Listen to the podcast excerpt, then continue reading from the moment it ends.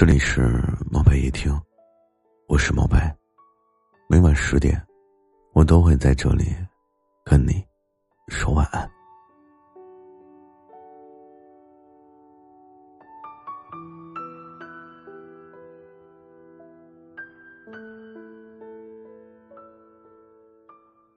看到一句话：有些事情不愿发生，却不得不接受；有些人。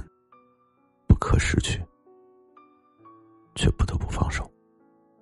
不是所有的有情人，都能终成眷属。当你爱而不得的时候，就得学会放下，学会释怀和淡忘。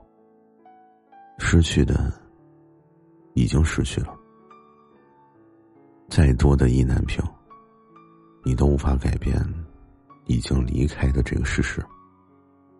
所以，学会放下，你就会懂得，有一些感情的发生呢，是在教会你如何去爱；有些人的出现呢，不过是一个过客。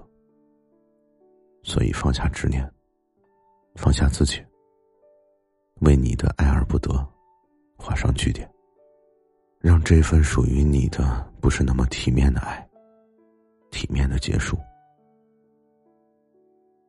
当深爱的人不能够在一起的时候，最好的善后方式就是不折磨自己，善待他人，对自己不念不恨，对他人不纠缠，不打扰，